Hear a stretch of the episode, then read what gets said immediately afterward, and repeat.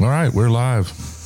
Well, kind of live. Kind of live. This is the Life Now podcast. So, Derek here and Cameron, we're going to get into talking about what's been going on.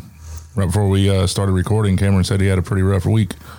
yeah, terrible week. Uh oh. I was just high anxiety all week. It's weird, like in my head. Being on this weird journey that I'm on with, like discovering who I am and like getting in touch with my like feelings and emotions and That sucks. breaking into my skull a little bit, you know. But I try I have to do that through uh like a lot of time I spend on the trail trying to figure out what am I all about, you know, what's what's my purpose, what is my thing and like what makes me tick, stuff like that. And through that, you know, you try to start recognize like I usually have like a habit of like disassociating from experiences, you know. Mm-hmm.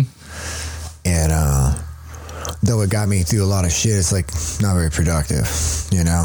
And so trying to uh, feel the emotions in the moment now is like, ah, how do I feel? You know, I'm always got to catch myself asking myself that. Like, I get worked up sometimes and then I have to say, hey, how do I feel? And then like, why and shit. And it helps. It's, it's beneficial, but like, this week was rough. It's just, it's, um, one of those things I've hit like a, a shift, a little bit of a shift every few years. I'll go through like a big change, right? Like I, I molt the old me off, like you know the tarantula, and Yeah. you know I emerge and I leave the old me behind and, and push on with the new one. And just every few years, and so I'm kind of in this shift right now where like I'm trying to discover who I am and build my routine in my life and where's my place and develop some consistency, some sort of a pattern, uh, something like habits and routine.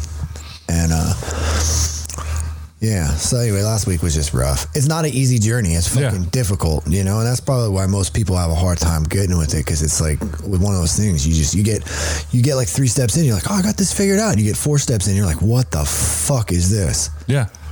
And It- you know there's like a whole you know that's where most people quit i guess you know? And it's i don't know man like i've given up and i've tried and i've fallen and gotten up and tried and fallen and gotten up. Sometimes i just feel like i'm spinning in circles but then when you take a step back and look at the progress Yeah, you're spinning in circles, but you're going up. going up yeah it's kind of like oh shit okay well cool we'll just keep doing what we're doing you know Yeah. and just you get there but You know, you got to leave, you know, getting a routine and everything's great. You know, you then you realize you're a slave to your routine. You got to leave room for chaos and, well that's and the idea. unexpected shit. I, I think to be, to not become a slave to the routine, you always keep the routine different. Yeah. Like, that's well. That's I think. Uh, I always try like so. If you have my work is obviously different, right? Because I go to different job sites all the time. So Yeah. I'll never have that day to day monotony that some people who will have who work at like the same place. You go to the same fucking place every single day. Do the same thing week, every day. Every day. Like those are the people who probably I can't relate to those people anymore because I don't I don't do that. Yeah. Right? My day every day is different. yeah, I miss doing service work, you know, because, you know, it's like, okay, you know, I had three days at TxDOT when I was at Johnson, but the other two, I never knew what the hell was going to happen. Yeah. And that was great. I love it. I love it. I sometimes I long for like um, security, you know, like some some form of security, like job security, Some normalcy, or yeah. something, you know, that you know kind of what's gonna. Because it's like sometimes it's, you know, when you live a, a risky lifestyle, there's ups and downs and and there's wins and losses and And a lot of people don't have the balls to live that risky lifestyle. it's lifestyle. fucking hard sometimes, you know, to just get through it mentally, you Mm-hmm. know, man. I ain't got the balls to do it. That's why I don't have my own business. it's fucking yeah it's it's i often wonder like is it worth it uh i don't know uh i'll get back to you on that one we'll figure it out Well, what you do is it worth it? You know, you we we've talked about that like the first podcast. The only thing that I can see, or not the only thing, but one of the things I see that makes it the most worth it for you is the work ethic of your kids, what they've seen, what they do, and how they're living their lives. It's like, okay, yeah, that may be worth it then, yeah because they're doing pretty good. They work, they want to work. yeah My kids are finally getting where they want to work. It's like, oh, cool. well i think i think it's contagious Yeah.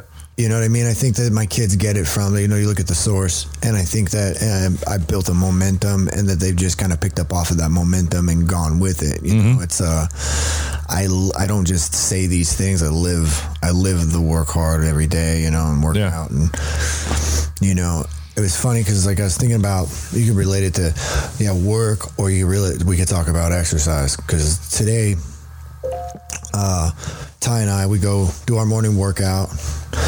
We uh, we run out the. We ran about a mile and a half, I guess, at the workout. We get done, and then it's like, hey, let's go for uh, let's go for a run, another run. and so the, the plan was originally just maybe run like four miles or something, nothing real crazy, and then said, hey, let's run down to the golf course down here. It's like pretty much all downhill on the way there, all uphill on the way back. Yeah. And uh, it wasn't that long ago that I was out running Ty. Like, Oh yeah. like I was way faster than him. I'm, I'm my my when we were doing 5K Friday, I'm beating him by like 10 minutes, right? Yeah. Which is a big deal. It's, it's like a mile. Yeah. beating him by a mile. and uh, we're out there running, and when we started, I could keep up with him, and then he starts pulling away. And I'm like, shit, man. Like, if I push any harder, I'm gonna hurt myself. Yeah. You know? So I just kept going, just kept going, kept going. We get to the bottom of the hill. We turn around. We're going up, and I'm I'm only like maybe 40, 50 yards behind him. And I start catching up on him. I'm closing the gap. You know, Yeah. closing the distance. I think that hard work is it's contagious. So when we started, I was stronger than Ty, I was faster than Ty, and all these things. Well, this kid has it in his head that he's trying to. He's he thinks he's vying for the alpha role. Yeah. I guess that's what he's told himself. Like he's gonna, he might have it. Well, he's sitting here going, "Yeah, I ain't gonna let that old man be better than me." I'm not gonna let the old man beat me, right? Yeah. So he catches up to me, then we're about neck and neck.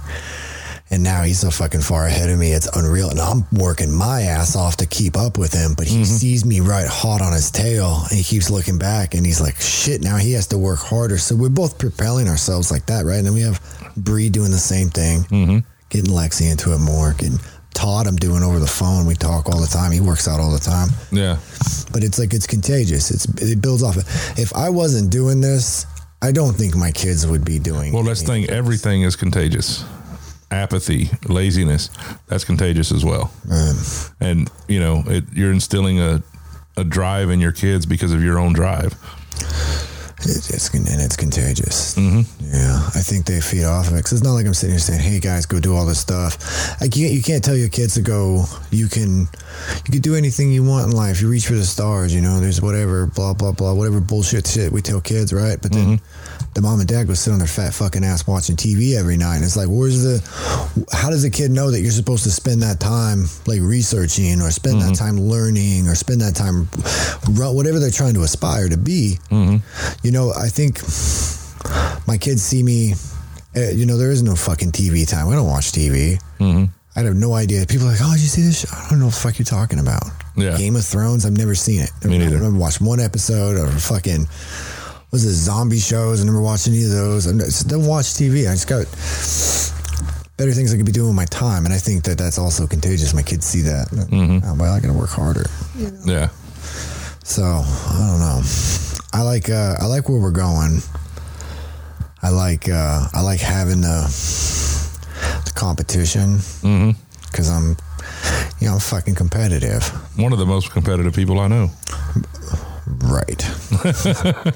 And not only with other people, but with yourself. That's that's what I mean. Yeah. You've got so much internal competition going on. Like, I got to be better. I'm mad at myself, bro. you know, I'm, I'm mad at myself. And you always beat yourself up. You have to. I think you gotta. If you don't push yourself, right? Yeah. How are you going to? You can't get better if you don't push yourself. No, I don't think so. There, I, I've never, I, have never gotten better when I wasn't pushing myself. I was rucking last weekend. Did I tell you about that? I got a ruck pack. I tell you about a ruck pack. No, you didn't tell me because all the last I heard you just carrying the damn kettlebell and it was kicking your ass. So it, it- I uh, I signed up for a ruck challenge. Uh, me and Ty both actually, because we're fucking brilliant, the two of us. And it's in San Antonio, And it, what it is, it's an actual traditional ruck where you have a, a bag, a, a ruck pack, right? And it has weight inside of it. So uh, it's a 12 hour ruck. It starts at 6 p.m. on Saturday. It ends at 6 a.m. on Sunday. Who the fuck knows what we're doing in those 12 hours? It's going to be brutal, I'm imagining. So we start training for it. Yeah. So I bought a fucking badass GORUCK ruck pack. It's fucking really nice. I'll show you when we go take a break. And uh, put it on my back last weekend. 65 pounds in it. Mm-hmm. And we go hit the trail. And we did like eight miles with it, pushing, doing push ups. And Yeah, I saw that. Yeah, the, pu- I saw that online. was fucking hard. Mm-hmm. It was insanely hard. Fucked my back up, bruised my back pretty bad. But From the push ups with the rope pack, I pack on. think from running because I did it. Actually, I did a run here with Josh, my mm-hmm. neighbor. We did four miles, and we ran the whole fucking four miles. Was I, he had eighty pounds in his fucking pack, and I was I only had sixty five. and dude, he was fucking smoking me. Did you have it tight or was it just beating on your back the whole time? I have it pretty tight, but it's just it's a lot of weight, bro. Yeah. It's, I mean, I only weigh 165 pounds. Like I got, you know, that's more than a third of my body weight. Yeah. The shit out of me and my fucking old ass. I wasn't fast, but I got it done, you know. But I think I fucked my back up and and uh yeah, so I was taking it slower. I wasn't running or nothing, but I think that's where I think that's what happened was my body's just kind of like, whoa, hey, slow the fuck down, boy. What we doing? You got to take a break. Let me recover. big jump. But no, it's it's uh it's a harder in some ways, easier in others, right? Yeah. The the where it's harder is it's like it's like carrying a fucking kid on your shoulders for mm-hmm. eight miles, and we'll, but where it's easier is like. I can put my hands behind. I can kind of lift it up every so often and take some of that pressure off my shoulders. Give my traps a chance to recover a little bit, and then get back at it. And you can l- use your arms a lot more for the stride Yeah, yeah. because you're not carrying something. So, But you know, then the con of it is it's fucking hard to do a push up with sixty five pounds on your back. So there's that. Yeah. also, you know, so I like it. that just makes the regular push ups that much easier, though, without it. it does. Yeah. So we're gonna do uh, twelve miles tomorrow. Me and Bree, and uh, I think Ty's going to. Ty's carrying uh, the same amount of weight as me, and um, so yeah, twelve miles tomorrow. So that's a big one because that ruck that ruck is next week. So next Saturday. So it's perfect. We're doing this this weekend because next weekend I'm gonna be I'm gonna be in San Antonio all weekend. So twelve hour ruck, man. I, I, I don't know what to expect. I imagine it's gonna suck. Yeah, next weekend, it looks like I'm taking my dad back home. Really. Yeah. So he's so he's not gonna be staying with you no more. No, he's he's had uh, over a week now, feeling good, so he's He's ready to get. he's ready to get back home. He's gonna go disinfect his home? Well, he wasn't there when he got sick. He ain't been there in like Right. four or five months. His, what about his truck? Does he? His, It's it's not his anymore. oh, oh, he doesn't. Oh, he's done. Doesn't work there no more. Well, he works there, but they don't let you keep the same truck when you're gone. They uh-huh. probably gave it to somebody else. I hope they disinfected it. Well, I hope so too. They're just passing that shit on. Damn. They sent him part of his stuff, you know, part of his belongings that were in there, but not all of it. Yeah. You know, and he's pretty upset because the stuff he didn't send is the most expensive shit. Like, had an electric cooler, you know, I think it was like a 40 quart electric cooler. And, he, you know, his hearing aids, they didn't send them back, which that was $4,000 worth of hearing aids. Damn. So a lot of shit they didn't send back. And of course, they have no, I don't know. I don't know. James. Yeah, so that's been a it's been an adventure having him at the house. Um, it's been cool to watch him get back to feeling like himself again. Yeah. Because when I first brought him back, like I said, he couldn't even walk. Well, I know I had you pretty beat up. Yeah. I know you made that Facebook post, and then you talked to me about it a little bit, and then we talked about it on the show. Yeah, it scared the hell out of me for a while, but yeah, he's back to normal. Yeah, the thought of losing the parents always, you know, losing Yeah. the parents sucks. So I Yeah. understand the thought of it fucking sucks too. Yeah, yeah, I'm glad we're doing it this weekend too. Because yeah, we're taking him probably taking him back Saturday. Right on, man. I started to put his ass in a in a enterprise car and say go. I'm like, nah, I'll take him back. Yeah, no shit. but yeah, so um, you know, this thing's called this podcast is called Life Now. We were going to have we've had a few guests on here. We're talking about having other guests, and right now we're recording every other week, and uh, so we'll release an episode every other week. I think on the off weeks when we're not recording, I think I want to start another deal, uh, under the Life Now thing, where you know, interviewing hometown heroes.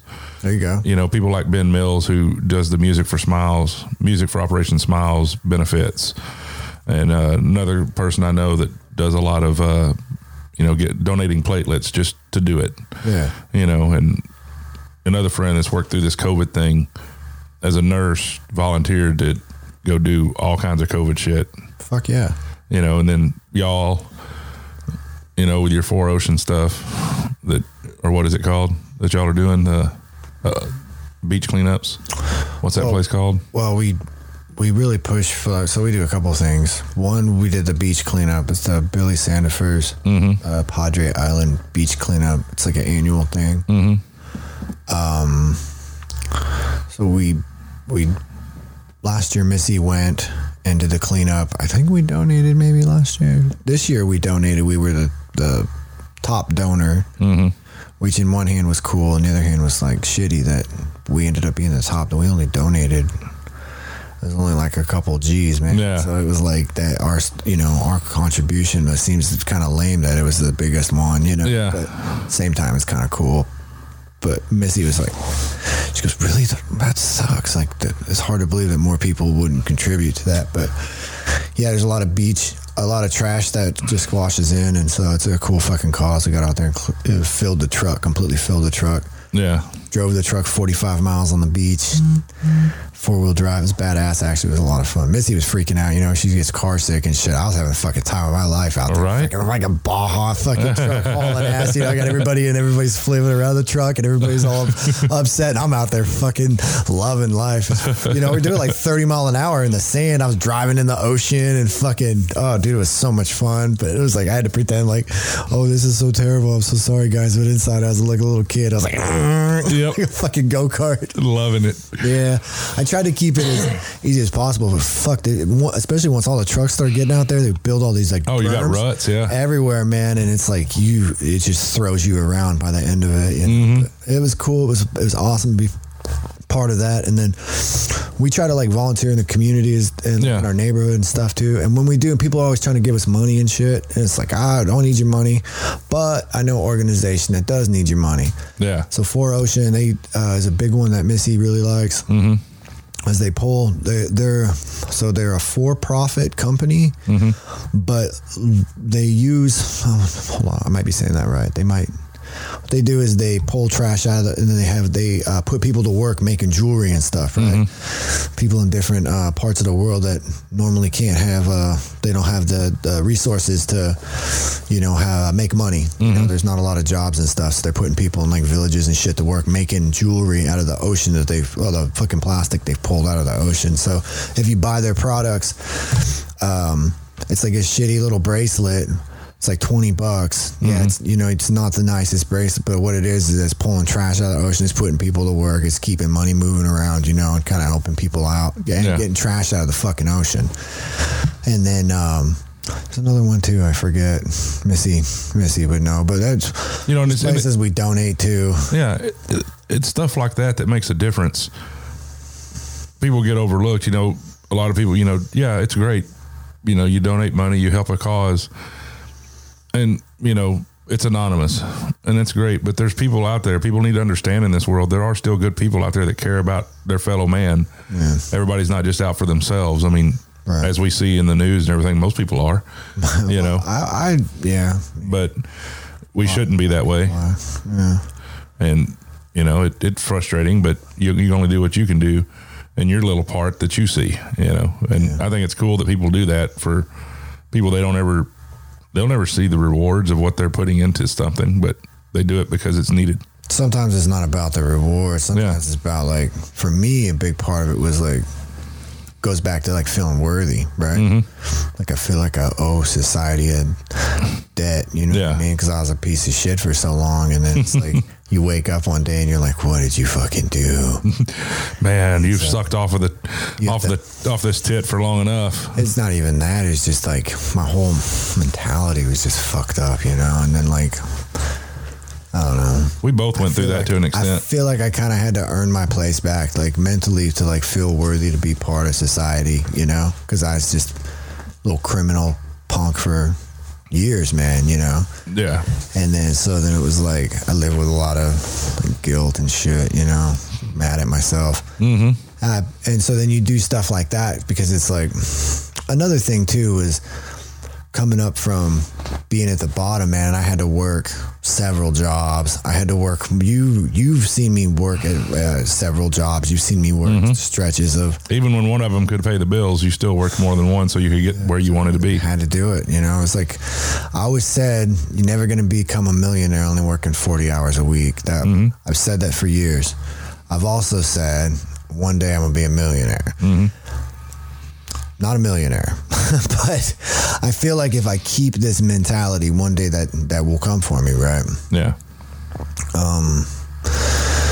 So I think a part of it is now I'm in a position where I don't have to work three jobs anymore. And like the hustle and the grind that I went through to even get to the position where I don't have to work three jobs anymore, I feel like prepared me for being able to give back mm-hmm. and help people out for free. Cause there was a time when I had to do it just to fucking survive. Mm-hmm. And then that like kind of made me tough. And so then now it's like, well, you can just go help people. It's not like, you know, I don't know. I have a weird way. Of, maybe it's a weird way of looking at it, but it keeps me helping people. So I guess whatever it fucking works. But you know, I just it was really hard for all those years trying to, you know, child support and everything Yeah. else. I mean, fuck, you can't afford. I couldn't even, you know. And then you make just you make too much money, and you don't. I didn't want to. You know, we could have probably qualified for like food stamps and shit. And when I was when I just moved here, and I was like, fuck that. I was like, I did all that shit in Idaho. Yeah. I'm not proud of that person, so I'll work three jobs before I ever fucking get help from the government again Yeah. And uh and then I stuck to it. And it was like having that mindset of I'm not gonna fucking do this. I'm better than this. I don't give a fuck how hard it gets. Mm-hmm. and then to to go through it and to come to come out of it is like really rewarding. And Yeah. then it feels good to give back. Because it's like I can do this but I don't have to do this. I can do this because I want to do this. You know Yeah. I can help you because I want to help you. I used to have to charge people for little side work and stuff you know? Yeah. people all the time. Uh, change a breaker like this. I changed the lady's breaker on her house the other day because one of her legs of her breaker went out and she's having problems. AC's not working. Nothing fucking Yeah. nothing's working right. And it was her main breaker. Mm-hmm. I fixed it for free. It was easy. It was like a fucking ten dollar breaker at Lowe's. Yeah. Went over, diagnosed. They figured out what it was. The hammer shut everything off for a minute. Fucking swapped it out. Back up. Boom. There you go. up. She's like, "Oh my god, thank you so much. How much do I owe you?" I was like, "Dude, nothing. Yeah. Free. Pay it forward." Ten ten dollar ten dollar breaker and an hour worth of work at the most. But what was a little thing to you changed that person's life for Well, now. changed their week for sure. Because what was Yeah. the electrician going to charge to change out the main breaker? Yeah. About six hundred bucks. I don't know, at least a couple hundred, I imagine, right? Just to even open up the panel and look Yeah. inside, they're gonna, you know, they got, they got, you know, overhead and all other bullshit. You know, I, I get why electricians cost so much, but let me help you out. Yeah. You know what I mean? It's, it feels good because like I used to have to do that just to survive, and now I don't have to do that to survive anymore. So now it feels good to like be able to do it and not charge people for it because it's like I don't know a way to remind me that um, not to get greedy. Yeah. One, I don't want to get greedy and just turn into Scrooge. You know, every everything is about money. I don't want it to be like that. And then on the other hand of it is like, I don't know, like I endured all that suffering and punishment I put myself through. That, like, because I survived, it made me, changed me, and allowed me to just want to help people out. You know, Yeah. that's fucking twisted. Really, I maybe I don't have it fully figured out, but that's kind of how. Yeah. That's the best way I can describe it. Well, that's that's cool because you know we've both been there. You know, it's like, all right, we've got enough money we can buy a package of bologna and a loaf of bread, um, to get us by till payday. Yeah. That's five days away. Um, you know, uh, there was a couple of months there where my kids didn't come over on the weekends because I didn't have any way to feed them. Man. You know, they were. I just called their mom and said, "Hey, they're going to stay with you because I ain't got any. I don't have anything to feed them. I have no money. I have no food." Man. You know, and then we come out of it on the other side, and you got to give back. You know, I understand what you're saying, and you know, with you, it's an with you, it's an obli- You know, you feel obligated to do that because of where you've been, and you don't have to. You, it's your debt to society, so to speak. Yeah, that's how I for, for letting you live here, you know, and letting you be a part of it. let me yeah like i have to you know i don't know earn my earn my place in this world because like like i said with all the bullshit that i did when i was younger you know yeah, uh, it's it just you know, I don't know it's almost like spanking yourself i guess is equivalent, equivalent to that. You know because you were a bad kid you know Yeah. stupid. Like most people would not maybe. I don't know that most people would wouldn't do that to themselves but i don't know. I'm probably not like most people you're not, and you've been told that by several people. I like being me though. I like, you know, like I was thinking about it the other day. I was like, man, you, I like to do things the hard way sometimes. Like I think everybody's always looking for the easy way, right? Like mm-hmm. you got to get from point A to point B, and what's the shortest path to get there, mm-hmm. and what's the easiest, most efficient route to get there. But sometimes there's you learn a lot more when you take the long way around. Yeah. you know, sometimes, and, and I'm not saying take the long way every time, but fuck, sometimes you got to take the long way. I got to see what's over there. And most people get so stuck finding a fucking shortcut. You missed the you missed the whole point. Yeah, You missed it all because you're fucking so worried about getting there faster than everybody else. You know. yeah. So I like or, or trying to, you know, it's like, oh, well, I can I can solve this puzzle. Let me look online. It's like part of the point is the journey to get there. Yeah, yeah, exactly. You know, it's it's you know scavenger hunts. The whole point is not to find the stuff. The point is the journey to find the stuff, and that's what people miss about life. It's like, what's your finish line? What The- finish? the finish line doesn't matter. Yeah, there's no finish line. Not for me. you know, it's kind of like kind of like that song "Rat Race." You know, uh-huh. but there is no finish line. It's the journey that matters. Yeah. You know, you as a person when you're when you're remembered after you're six foot in the ground and you're long gone. What is remembered? It's the journey. No, it's not even that. Nobody's gonna even remember that. Unfortunately, I just that hit me the other day. Actually, it's funny that you say that. Everything that I'm doing, everything that I am, all the fucking brilliant or not brilliant ideas that I have, everything about me mm-hmm. will be remembered shortly, or will be forgotten. All of it shortly after I'm gone. Yeah. Maybe two generations because of the stories. Maybe, maybe not. Maybe it doesn't Oh no! last that long. Oh, you've made a you've made enough of an impression on some people. Like, you know, Ty's going to talk to his grandkids about how his dad was trying to beat him when he was 15 years old and, and all of this exercise and shit, and he showed him different. Maybe. You know, okay let's say let's let's let's be i think that's giving it way too much credit but i think that if let's say even with two generations Mhm. Doesn't matter. No, everything that i'm doing makes not a fucking bit of difference. Yeah, unless unless in you know 200 years my cam is still around. That would be weird. And uh, you know, and oh shit, my cam controls. Yeah, they're the ones that did all the control stuff to to make light speed possible in a craft. make light speed possible. You never know where it's going to go when i know i know. when it's you're gone. it's funny to think about that. I don't I've never actually thought about that. That's hilarious. I don't think that far ahead. You know, I uh, this is really just started as a way to just make a living and not have to work for anybody else. But it's turned into this. It's turned into a couple things. Really, one is it's very. I'm married to it, so it's it's very hard because like all the all the time it's all I think about, Mhm. and that uh, that gets heavy after a while Yeah, and it's like you get home like all you want to do is just fucking not do it and you got proposals to do but the problem is, is that's your name. Get It's your company. There is no choice but to get it done. got to clean the truck got to get my head wrapped around the job And then you're sitting here, and one of your guys, the truck that you're paying for. Oh, I've got two bald tires. Now we got to figure out how to get four tires put on it, and or the fucking ball joints like all the shit right yeah Yeah. And that can't be done when you're standing there on a job site pulling wire and running conduit because you got to be pulling wire and running conduit. yeah so it, yeah it sucks sometimes but There- then there's times where like I go work out in the morning. I mm-hmm. get the, I get somebody lined out. They come get the truck. They go to the job site. They get everything ready. I get home from my workout. I shower, and take my shit, and then I had to meet him down at the job. You know, Yeah. I have the freedom to do that. Where if I was working for somebody else, I wouldn't. No. I'd be slave to their hours.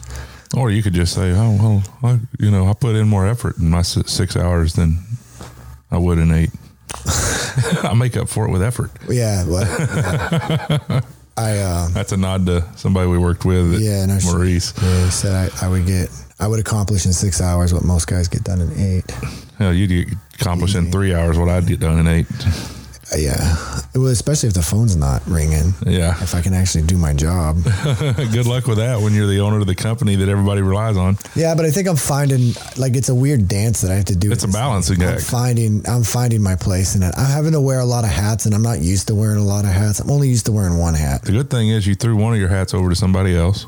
Uh, yeah, I keep forgetting that I do that too, and and so that's a part of it as well. Like remembering to you have other people on a team. You gotta Yeah. You gotta. Uh, You don't have to shoulder it all by yourself.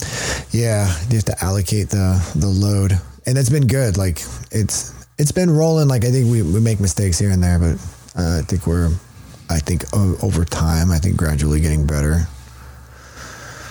Yeah. Yeah, it's funny. Uh, right behind Cameron in our studio here, he's got a picture of Neil deGrasse Tyson. and um, I saw a deal on uh, uh, on one of the podcast forums that I follow on Facebook. It's like, who is your dream interview? Who would you love to have on your podcast? And that's who I put.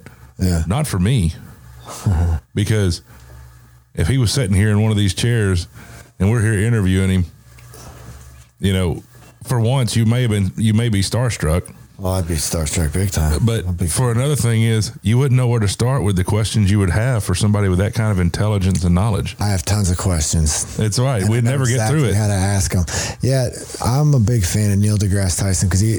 I think that he makes it fun. He's so passionate about it. A lot of people say that he's cocky, comes off as as arrogant and stuff like that. I think that's a trait of very intelligent people, right? Mm-hmm. And I think that some people, the people who say those sorts of things, probably aren't very intelligent, or or as intelligent in one uh, a one topic, you know, like he is. He's very smart when it comes to that stuff. He Yeah. knows his shit. And I love listening to him talk. He's got a book called Astrophysics for People in a Hurry. Mm-hmm. I've listened to that fucking book so many times. I, I love it because when he's when he speaks to me, it, his voice is so charismatic. It, it makes me, I, it, it, it draws me in. You know, tell me more, Neil. Tell me Yeah. more. I want to hear more. See, and, and I'm that way when I hear Morgan Freeman talk. It's like I wish he could if he would narrate every audiobook, I'd listen to all of them. Well, he and I have the audiobook of that, and he and he actually reads it, which is Yeah. great. And I just, I just love his. uh yeah, I just love his enthusiasm. You know, I, before my time, Carl Sagan was the was the was the guy, right? Mm-hmm. But I was, you know, not old enough to understand who Carl Sagan is or Yeah. was, and and so Neil deGrasse Tyson is, is my Carl Sagan. You know? Yeah. and kind of always forcing me to look up. You know, Mm-hmm. and uh, I yeah, I'm a big I'm a big fan. I'm a big fan of his. Yeah, and it's like, yep. And I was that's all I thought about was who would you like to have on your podcast? And I'm like, him.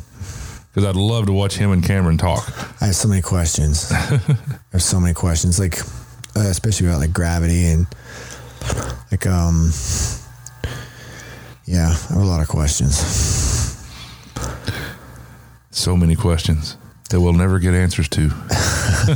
Maybe there's a. I was listening to the one of the more recent Joe Rogan podcasts. Eric Weinstein is on there, and he has an idea for what this thing is, and it's a pretty cool.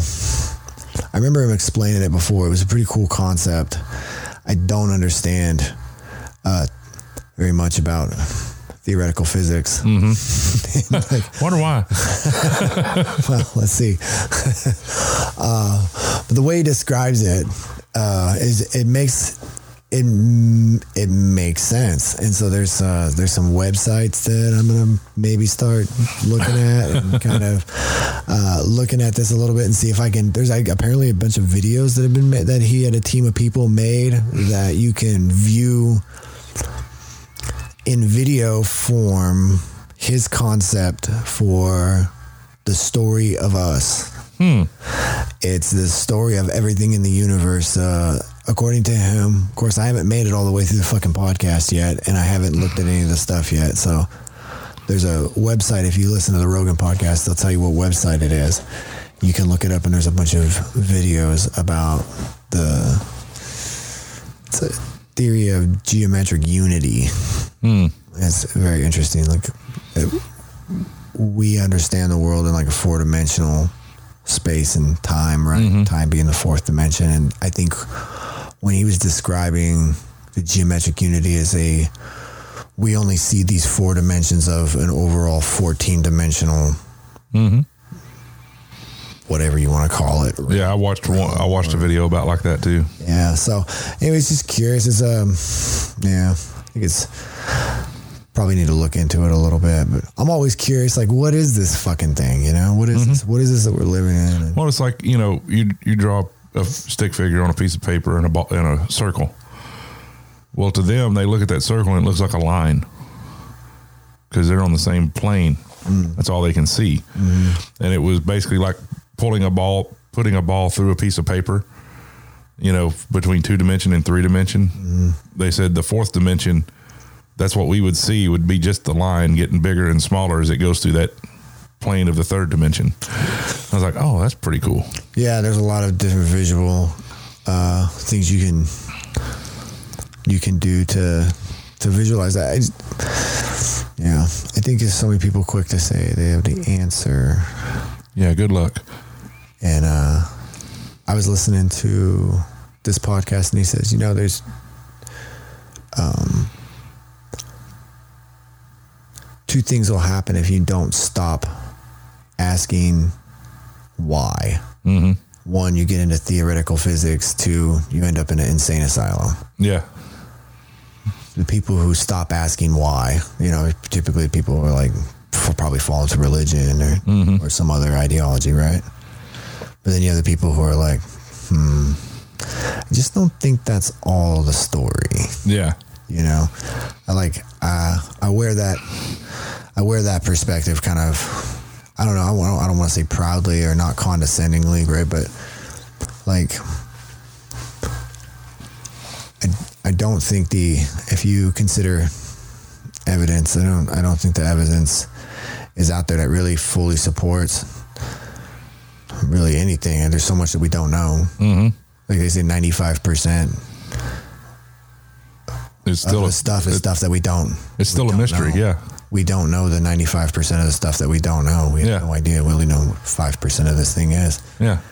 and so I The things that we know, we only know five percent of. if you consider what Eric Weinstein's saying, and, and scientists will say, yeah, we only, uh, you know, like five percent of the five percent of the matter in the universe or something is visible. The rest Mm-hmm. Yeah. of it is invisible. Like we don't even know what. No, you know what that matter is. yeah, you know, it's very strange to think about. Like, and then when you start to consider things like neural networks and stuff like that, between like, here's where it gets tricky. You have neural networks in different species, right? Mm-hmm. Um, even neural networks throughout like fungus in the ground and trees and stuff like that can they're even discovering that they have neural networks. right? And then if you consider some people who are like like really in touch with other people, almost to a psychic, mm-hmm. not trying to go like fringe or nothing like that, but you know, there's people who have like crazy intuition. You know what I mm-hmm. mean? Or like sometimes I'll be thinking of Missy like real hard, and all of a sudden she'll text me and say I love you or something. Right? Like it's weird. It happens once or twice could be coincidence, but it happens so fucking often that it's like, what is this? Yeah. it's not all the time, but there's a lot of times that it, you know that it happens so often that it's like you can't. I, I wouldn't say that it's it's hard to, to call that coincidence, right? Mm-hmm. So you would uh, you would have to think that because there's neural networks between all these other things they've proven with like rats and stuff like that, and I'm I'm I'm, I'm almost positive there has to be. It's it's hard to measure, right? Like how do you, how do you measure that, right? Yeah. So, so there's probably different ways, but I'm not a scientist, so I don't I don't know. But through uh, you when you consider like what is this thing, and you consider neural networks and stuff like that. I don't know. I just my brain starts to go down these crazy these crazy holes. Like what what uh, if you consider cells duplicating and like um, species uh, will evolve over time. It all kind of started from single cell organism. Uh, it just brings me down to this road that like okay at the end of everything i am this table. I am you. I am everybody who's listening to this. We're all just duplicates of the same thing. And individually we you know have become ourselves but we're basically just a copy of an original and it just keeps duplicating itself and you know experience makes consciousness.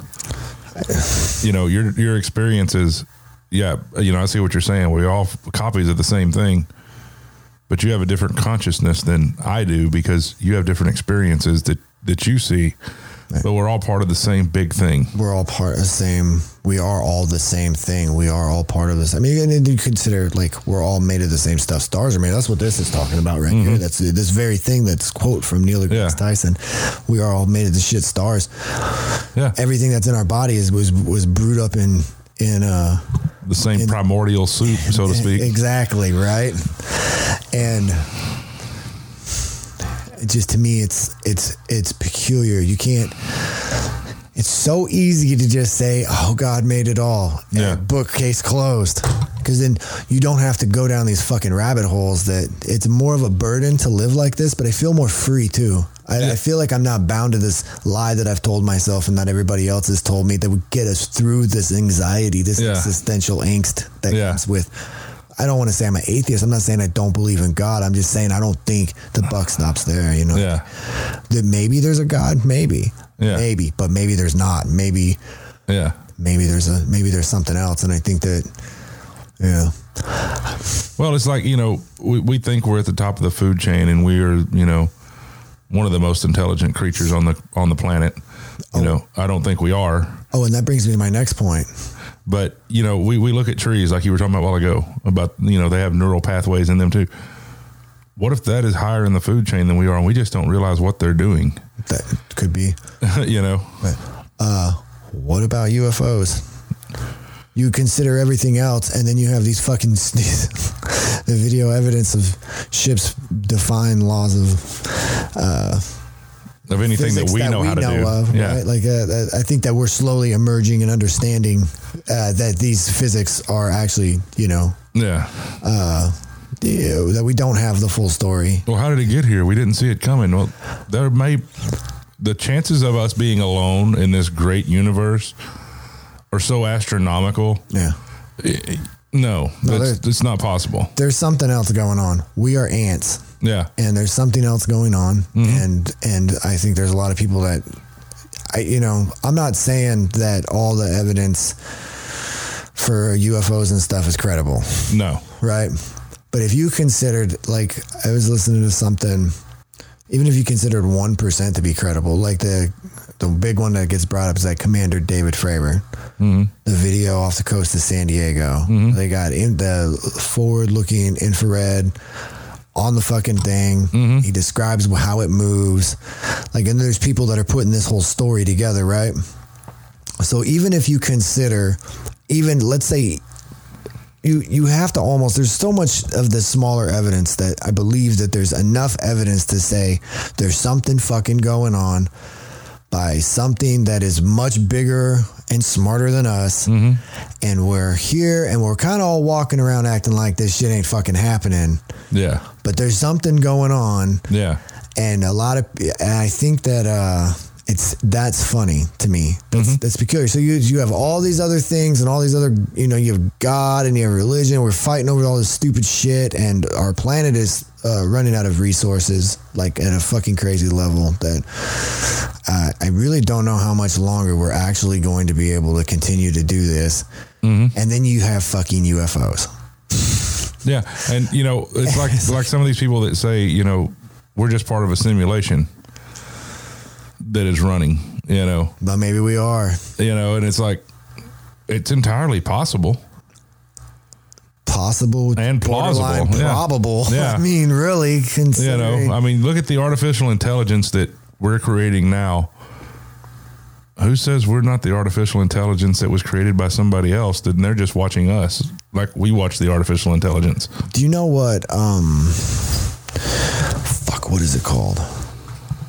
There's a. a mathematical formula that is called god damn it it repeats itself over and over it's a uh, it's a shape basically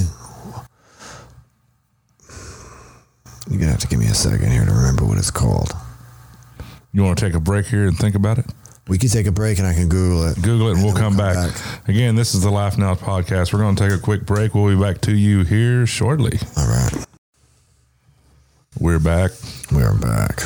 All right, so I want you to check this out. It's called a Mandelbrot set.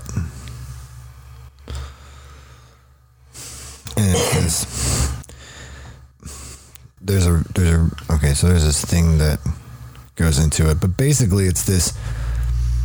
I don't remember if it's an equation or what it is, but if if you keep zooming into this self into this thing, it keeps repeating itself over and over again, right? Mm-hmm. As you zoom into it, the next step is itself again, and it just keeps it keeps repeating itself an in, in an infinite amount of times. Mm.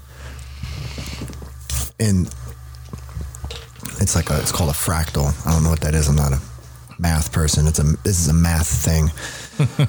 so kind of what I've done is I've gotten all these different pieces of all this different information about things. And when you consider things like the Mandelbrot set, mm-hmm. or you consider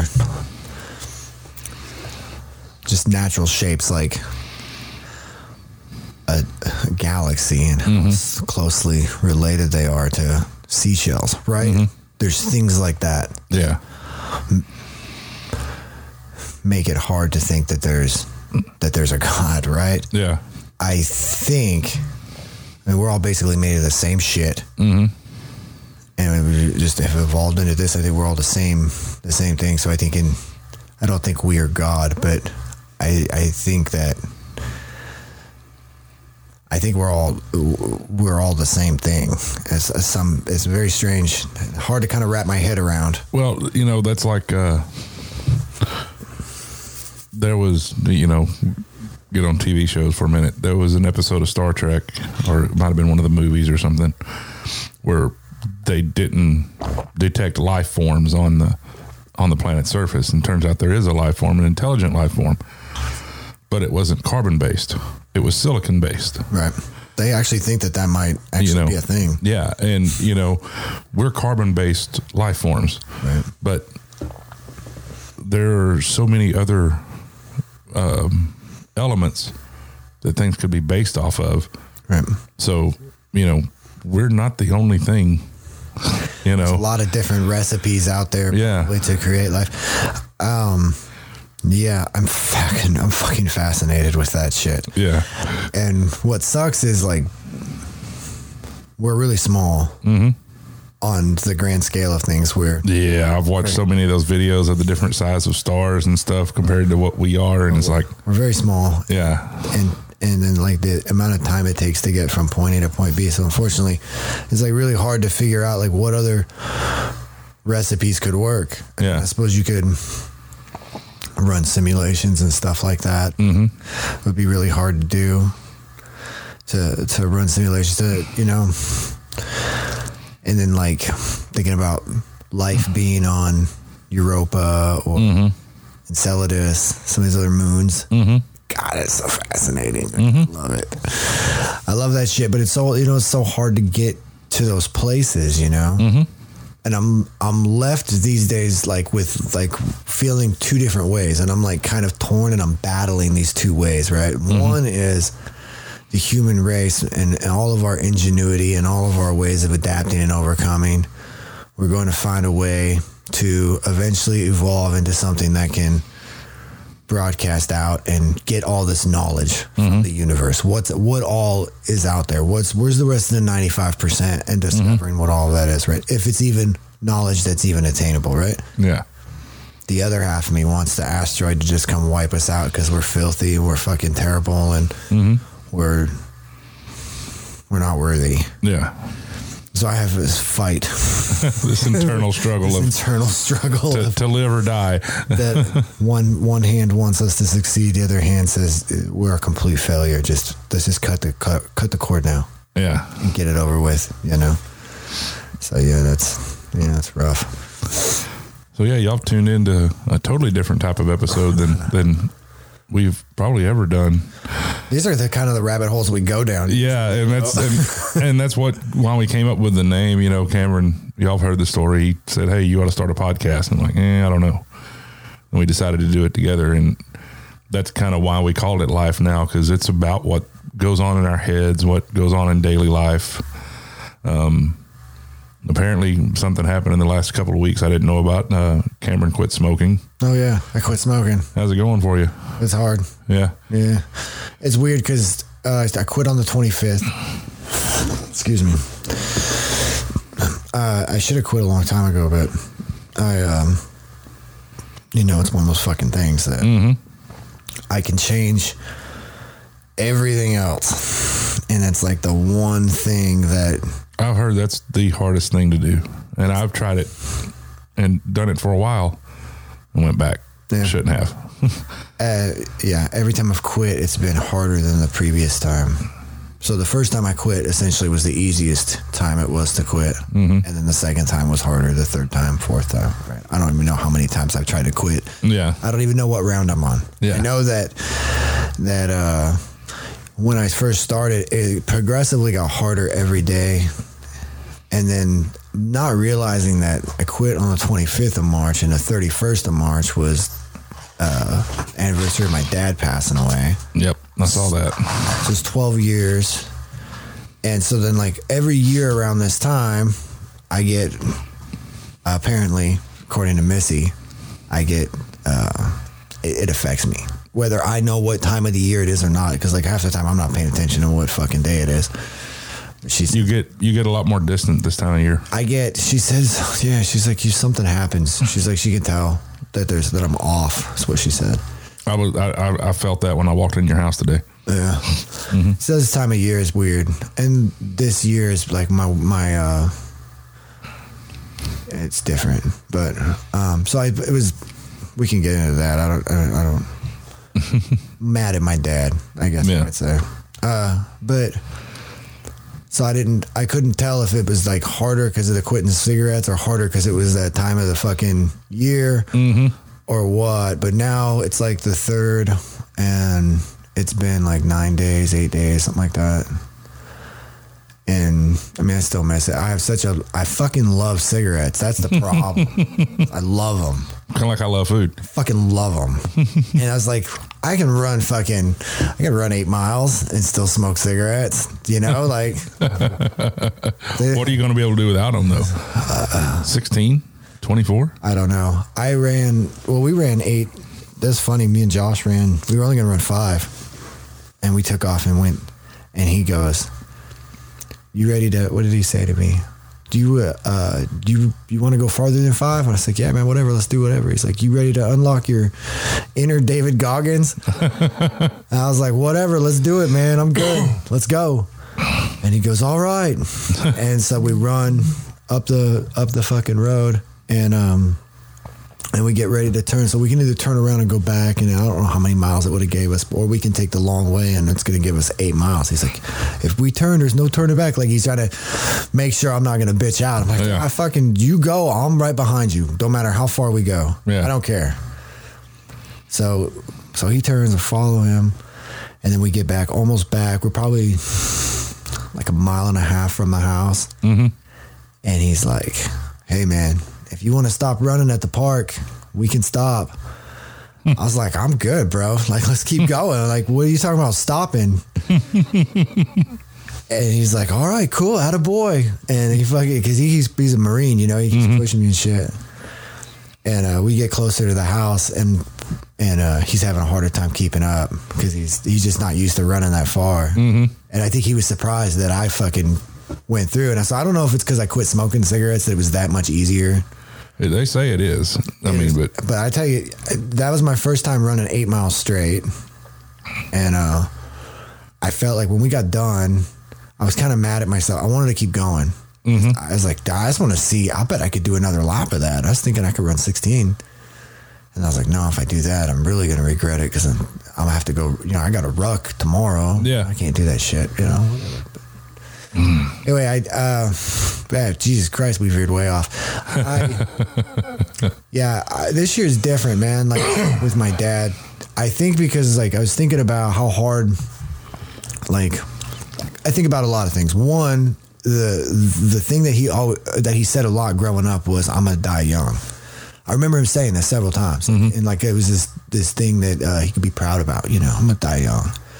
And at the time, I thought it was, I thought it was like, ooh, it was like a rebel, like the Fonz. You know what I mean? Yeah. Like he was like this badass, you know. And then, uh, and then he died young, and and then now it's you know it's been 12 years and I got my kids and the relationship that I have with them and I'm thinking about like how fucking selfish it is to even have a mindset if I'm gonna die young. Mm-hmm. it's just I don't know it pisses me off. Mm-hmm. and it's like one of those things it's like fuel fuel for me to just keep fucking going. And like I've never felt more like I owe it to these guys to give them my, the best me. Because my dad was like basically fucking said fuck you guys. I'm just gonna dude I'm gonna ride this bitch out. I'm gonna I'm gonna fucking enjoy these cigarettes. I'm gonna enjoy these beers. I'm not gonna fucking put in any other work. I'm not gonna exercise. I'm gonna go ahead and just rot right here in front of you guys. Yeah. and then uh and y'all fucking guy you just gonna have to be okay with that. Yeah. you know? Uh, and it was like i i'm st- i'm stuck between like is it lack of it was a lack of uh i guess maybe really knowing that he if he would have changed his lifestyle like he would have lived a lot longer or like it's you go through a lot of things Well, and you, and you sit there and you think, you know, was it a lack of care for himself or was it a lack of care for me? you start to question that a little Yeah. bit too, right? Like this, this dude, this ride is hard. I get why people fucking kill themselves. Mm-hmm. Like that's, I fucking completely, I, I empathize with people because there's been many times when I've been so stressed out that the thought of drowning was so comfortable, you know? Yeah. Like I get it in that moment. I could get. I understand why people kill themselves. I understand Mm-hmm. why people hang themselves specifically. You know, I always thought like, man, how could a motherfucker hang themselves? And then I got myself to a point where I was so stressed that that was the. It felt so attractive. Mm-hmm. I wanted that. You know, like I was drawn to it. Yeah. And of course, you know, I'm, I wouldn't do it. You know, I've, done, I've have a lot of people relying on me, but it was like in that moment, like I could recognize that I felt that, and I was like, "Fuck, okay, I get it now. I get why people, why people do that." You know, and uh, so I guess I don't know. I get why. You know, it's hard. This life is fucking hard. It is. And so yeah, it's like, did you quit, dude, or uh, you know, was it just like, um, what'd you think was gonna happen? Or you just wanted to live by your own rules so much. I guess I don't know, man. Like I kind of want to fight him now. I mean, like, fuck you, dude. You know, like that. But but back when he was in his prime, because I feel like I could take him. If he was in his prime, and I feel like I'm in my prime right now, I tell you, it's funny I bet I could take him. because I, I look at you and Matt, you know, My brother, man. yeah, because there for a while, Matt could have taken you. Oh fuck yeah, Now, that would have fucked me up. now there ain't a fucking chance. No, I don't think so. I don't. I don't think Matt's got a chance up against you now. No, I'm pretty strong right now. Yeah, and and it's not just that; it's your willpower, Yeah, your your will to not be beating beaten, yeah, and you know, and that's what's propelling you. yeah. It's it's it's funny how it works though, right? Like, so it's almost like you can't be mad at the guy because it was because of that that kind of got me to this, and it's gonna, Mm-hmm. you know, my kids, you know, we work hard, and hopefully my kids make their kids work hard, right? And like we keep this going, and it was Mm-hmm. like, so part of me is really mad at him, like, fuck you, you fucking, you fucking pussy, you fucking, Mm-hmm. you got the easy out. It wasn't easy, you know. I'm sure it was very painful and it sucked, right? But you got to fucking be lazy and smoke your cigarettes and watch your fucking football, and and it was bullshit. But then again, would I be here? Mm-hmm. Would I have this mindset? Would my Hell kids, no. Would I be this? Would I be like this with my kids? Right? Dude, so it's like, motherfucker, how can you you struggle with it emotionally? The Yeah. struggle of to be mad or not to be mad. You, um, you know, right after we first met, we didn't talk a lot. You know, we didn't uh, we didn't get on any deep subjects. The talking was about work, and that was about it. You know, And you kept inadvertently snitching me out for getting high to Maurice. You didn't mean to, but man, it was like, yeah, I had a bone to pick with you, motherfucker, from 10 years ago. he had a talk with me. He goes, Hey, I was like, I don't care what you do outside of work, but just know that you can get drug tested here. And I was like, Fucking Derek, man. Like, shut the fuck up. uh, do you even remember that? I do, because I thought I was losing my job that day. Because if they would have made me piss, I would have fucking, there's no way I would have passed. Yeah. It, you know, but then we got to talking. You know, I think the first time we ever talked was uh, working on those transformers that we got from Oh, the when we customer. stripping them down. Yeah. Yeah. But you know, and then you you talked to me one time about your dad, and and it's like okay, you know he he left and and it kind of turned your life around inadvertently. You didn't know what was happening at the time, Right. but it changed you. You know, and I don't know if that's what gave you the balls to go to to uh, Baton Rouge, uh, you know, or if it was just like, you know what, fuck it, there's nothing else here right now. I'm out, or I couldn't find a job and that job was there. No. I'll travel 2,000 miles away. It actually started in like I was 20, 25, maybe 26. And uh, we were just the most filthy, fucked up people. Uh, my my ex wife and I. And like I, I remember my dad said something to me, and I don't remember what it was, but it was, it was like sheer disappointment and like looking looking at this what I had I had nothing going for me in my life, right? Like I was a fucking class A loser and this guy comes over to the house and the house is just fucking disgusting and and here's this kid you know this person you want to be proud of. I can see it now mm-hmm. from his perspective but at that time i i i, I kind of like i felt like i let him down. Mm-hmm. And it caused me to kind of snap out of this little fucking deal that i was this imaginary world i was living in right? So I was, it kind of caused me to snap out of it. I was like, all right, man, I got to do, I got to do better than this, man. Like I'm, I, I recognize this pattern uh, that I was living in where I kept, I would, um, I would uh, force myself to start at the bottom, and I would get my way up, and then like, I would hit some certain level of angst once I got to here, and I wouldn't allow myself to ever grow beyond that. And then I so I would fall and I would fail and start over again, right? Because I was like scared to take that next step up every time, right? And then I fall into the wrong thing, and then I turn into a piece of shit. And anyway, I have this fucking epiphany. Like I'm gonna, I need to be a better person. I need to change. And I had a conversation. I, I remember distinctly driving this piece of shit fucking Pontiac Grand Prix uh, with my ex-wife. We drive out in the fucking boonies in Idaho. Um, she's got a beer. I think I lit up a joint. I was smoking a joint, and I said, "This is." It's got to change now. Like, we have two options. I'm changing. I'm not going to continue to do this. You're either with me or the fucking door is. Obviously, I wasn't going to drop her off in the desert, but Yeah. the metaphorical door is over Yeah. there, right? And she's like, of course, she's like, oh yeah, no, I want to change. I want to be, because I wanted to be successful, and I was tired of living. I was, you know, I was tired of seeing everybody around us was doing well, and like, they had their money figured out, and it was like they they had a lot of good things going for them, and we were just fucking losers, man. And I was like fucking tired of it. And then my dad said that shit to me, so I was like, we got to change. It was shortly after that her and I split up, and uh, and then it was shortly after that my dad died, and then shortly after that uh, got divorced. We thought, Talked about that on last week's episode. Go back and listen to it. You'll find out about it. Shortly after that, I got a call.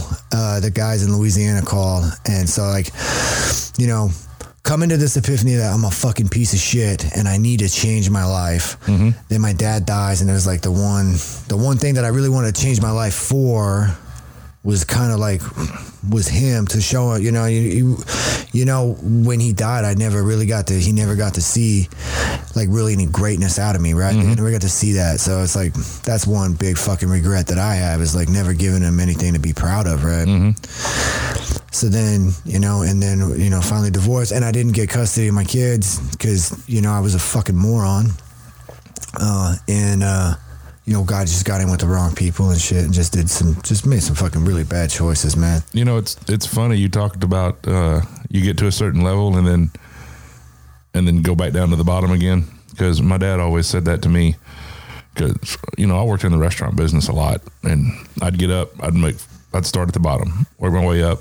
Within months, I'm a manager, assistant manager, you know, chef manager, something like that, and then I'd quit.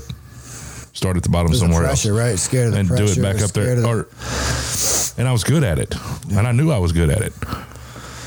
And then just like, nah, fuck it, I don't feel like working that hard. And then you go back to the bottom again, and you work even harder at the bottom to try to get back there, and you get back there, and then you leave it again. Mine wasn't about working hard. Mine was, I didn't feel. I don't think I felt worthy. Yeah, You know, I think that was what my problem was. I found myself in that cycle, and then, yeah. Anyway, moved to Louisiana, and then the idea was when I go to Louisiana, every fucking bit of me that was bad mm-hmm. stays in Idaho. Mm-hmm. Doesn't go to. They don't get to come. yeah, And so that was like the first part of me like reinventing myself, and then moved here and just stuck with it. You know, just fucking ate it, and then the longer I've known you, the more of the bad shit you've left behind. out. Yeah. Well, when you met me, I was I was this person who had just morphed from, you know, uh, a class A fucking loser into somebody who really wanted to be. I really want where I am today, man. Like how I feel today. Like you, the the, the me that you know, th- is is exactly what I wanted, Mm-hmm. And I worked really fucking hard to to get here. Mm-hmm. It was it was a fucking struggle, but And you were a dick through a lot of it. it was hard. Yeah, I was hard on myself, man. Yeah. It wasn't I was trying to be a dick to everybody else. Like, get the fuck out of my way. I'm trying. Like, I'm really, I this. I need to do this. Mm-hmm. I need to, you know, I need to prove to the world that I'm not a fucking loser. That I'm not a piece of shit. yeah. You've definitely done that. Well, I've tried You know, you, you, really hard. you you've made a legacy. Um, you know, honestly, you have. You've made a legacy of, you know, of excellence, of persistence, and it, it's funny because, you know, when I was in in high school, I was in band all through high school, and my band director my junior and senior year was just phenomenal, and his whole deal was strive for excellence, whether you ever achieve it or not, keep striving for it. And and that's when I first realized that it's not about where you get; it's a path to get there. It's about the journey you take.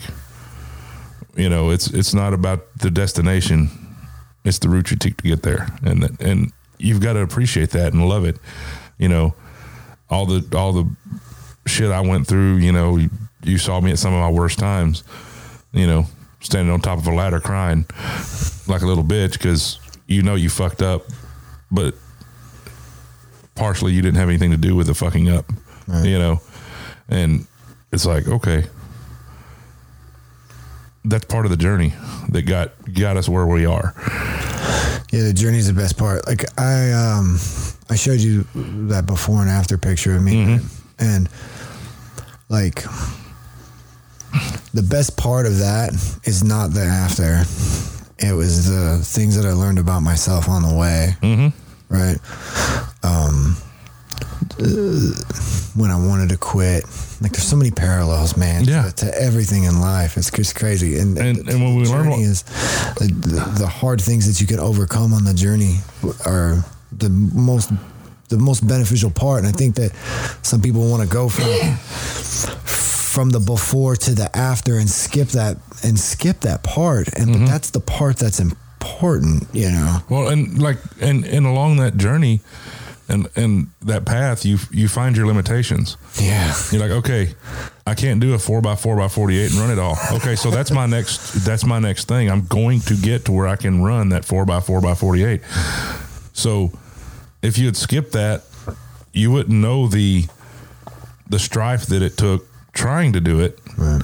And and then when you were able to do it, you wouldn't have known the work it took to get there. And now you're going to work back to that. Mm-hmm. You know, these Spartan races that I think it's totally hilarious that you did the 10 first and then you're going back to do the five and then you got to jump to the fucking marathon. Yeah. It's freaking hilarious to me. Well, it, it was not very hilarious to me. I only had two weeks to, to prepare for it. For a 10K, but you finished it. Ah, fuck yeah, I did. I told you I was look. I my my goal was to finish it and then not get last place. And you didn't do either. I hobbled across that finish line and I and I finished it and I did not get last place. You know, I saw that picture of, of you standing right before the fire, right before you jumped over the fire.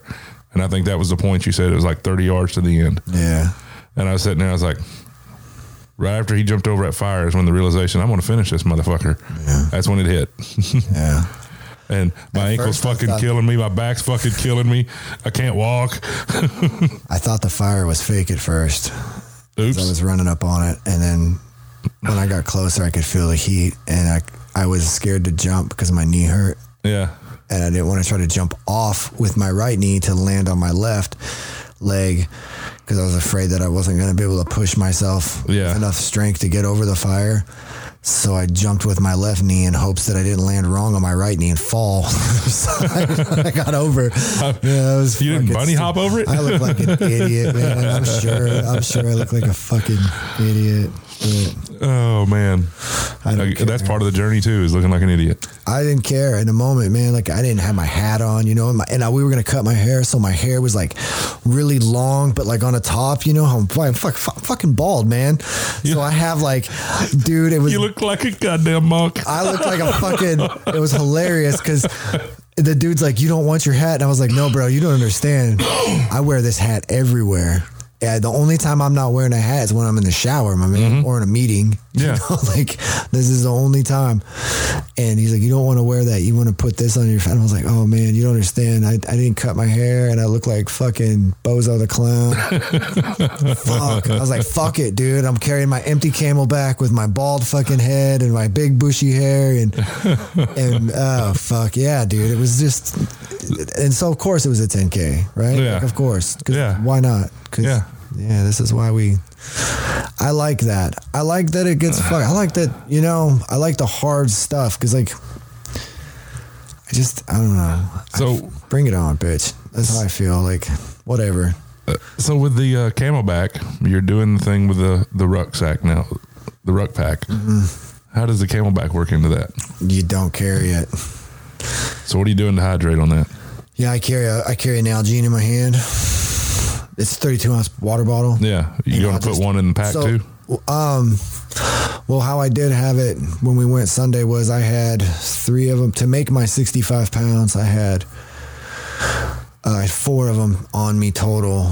And every so often I would have Brianna unzip the bag and get it out. Cause I was like, I was recording a lot of it with Yeah. my phone and shit on the first lap. But then the second lap, I think I always had it in my hand and I would just set it down, do my push ups and then pick it up and go. Right.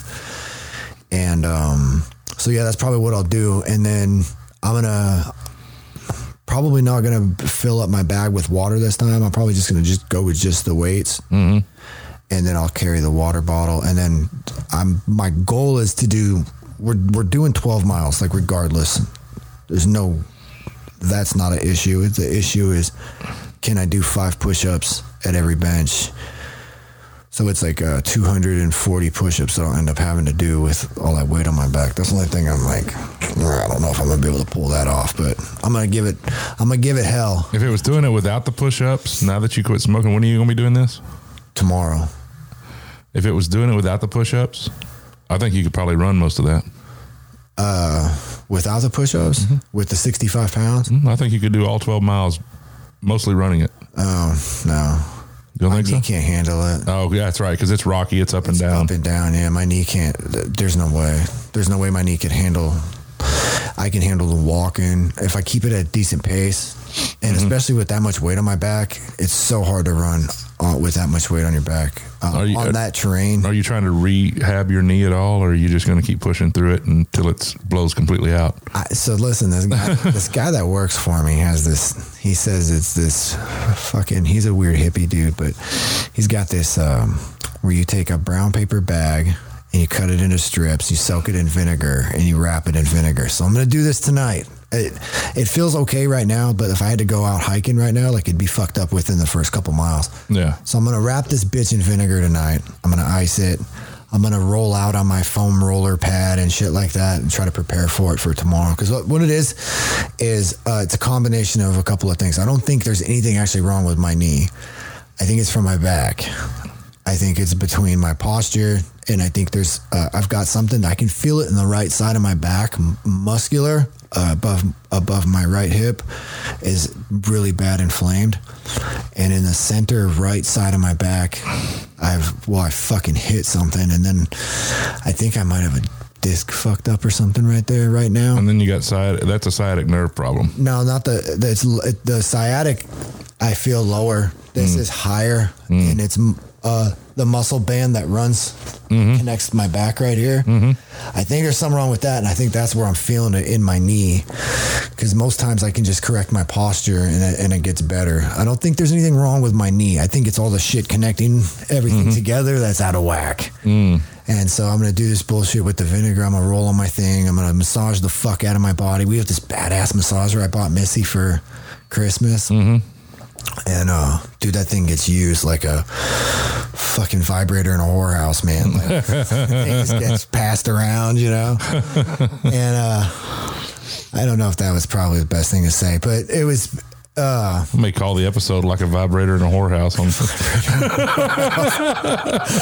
and uh so it uh but dude i had no idea man like you hear people talk about like athletes who get massages and shit like that and you're like oh like these pampered fucks but no there's a reason for that because you gotta like fucking once i started massaging like my my legs and my shoulders and my back and my fucking arms and everything bro i, I hit every inch of my body well there's a couple inches i don't hit the rest of the inches I hit, and uh, with that massager, and just a game changer, man. Yeah. uh, it's a game changer. Stretching, I stretch a lot. and I- That's a I'm big gonna deal. Prepare all of that, try to get everything good, and then, and then be ready for the ice bath when you get done. and then tomorrow it's gonna be yeah. We haven't done uh shit. We haven't done a 12 mile ruck in a while, and I've never done 12 miles with 65 pounds. So Hmm. yeah, it's gonna be a big challenge. But I'm, you know, I like it. I like big challenges. You'll do it. Let's do it. It's uh, 12 miles, 240 push ups. And I uh, think that will be the thing that gives you the most trouble. The push ups. Yeah. Dude, the second, the second, the second round, Fix that. You'll get up to about 140, 160, and then it'll be like, I sent you that video, right? Of me doing the last five. Mm-hmm. yeah, It was excruciating, bro. yeah. Freaking excruciating. Oh, shit. I'm glad I wasn't part of that. I'd have just been calling you a pussy. Uh, just to fuck with you and so you'd push harder. Probably not, because if, if you were out there, I would probably be making you get in, get down there and do push ups as well. And We'd still been on the third bench. At that point, I think I would have done so many in front of you. I think you would have a hard time calling me a pussy at that, at that point. Ty's going though tomorrow. Oh yeah, I'm excited for that because he doesn't go out there very often. really? Yeah, he doesn't. That's like it. unusual. It's not his cup of tea. Huh? He He just wants to lift weights. wants to lift weights. Well, I just think that he hasn't been out there enough to Yeah. really fully appreciate. Like, I think he looks at it like we're going to be out there for hours, and he's looking at time in a different way than I am. He's Yeah. he's a young, impatient, uh, instant gratification kind of a guy. You Yeah. know what I mean? And so he gets his pump in, he gets his workout in at home. It's really intense. It's really, you know, he's over, done with it in like an hour and a half. But if he comes to dad on the trail, he's got to be out there for, you know, three to six hours, you know, and that's just like, that takes half his day. Just doesn't, you know, he's just, I don't know. He doesn't, he doesn't get the same appreciation out of it that uh, Brianna and I do. Yeah. And Alexia, Alexia really likes it too. Well, that's good. Yes, sir. Hmm. So much fun. Look, man, it's keeping me out of trouble. It's cheaper than dope. I don't know about all Oh, that. maybe not. That fucking ruck pack was like 300 bucks. Well, it's just a matter of when you have to go to the doctor and get your knees rebuilt. I think the dope would have been cheaper. Uh, I think that, uh, you know, they've got all that, those good, uh, like Regenokine and stem cells and all that stuff. I think by the time I fuck my knees up completely, I probably have some pretty good options to get them fixed. It's what you keep saying, but I don't know. That's what I was doing. I was just waiting until technology got good enough to really give this thing a good effort. Yeah, me too. uh, that's a good one for me to use. Rich having to shake off all the pussy. That's yeah, I got it. I don't want to be dodging As pussy trying to go to the store. as he says. I love those guys. I told them I wanted to be on the. I was gonna hit him up and see if uh, you know they wanted to join me on the trail tomorrow. I you know I didn't realize tomorrow was Easter. Yeah. Some people that's an important day that they you know get together and do a lot of things and, and Especially people that were raised Catholic. If they never go to church, they go to church on Christmas and Easter. yeah us uh yeah. I don't mind being a black sheep, you know. It's weird being not religious and living in Texas because it seems like everybody's freaking No, they're not. Texas. That- You're right. They're religious. A lot of people. They religiously go to church, and that's where it stops. Is when they leave. Sorry, I, I, I'm not going to get on that soapbox. I think that's funny. I think that for the people who do right, like you go to church and then like outside of that, you don't you don't be able to practice what you what this thing is. You know, Uh, the I- thing is, you it's the whole point of, of of the religion of most of them is living by example and and being a steward to the people around you, to your you know your fellow man, and then these people are so worried you know, that they take care of themselves, and then to hell with everybody else. You know, no, I got this, I got this, I'm doing this, I'm doing this. No, no, you're supposed to be helping others.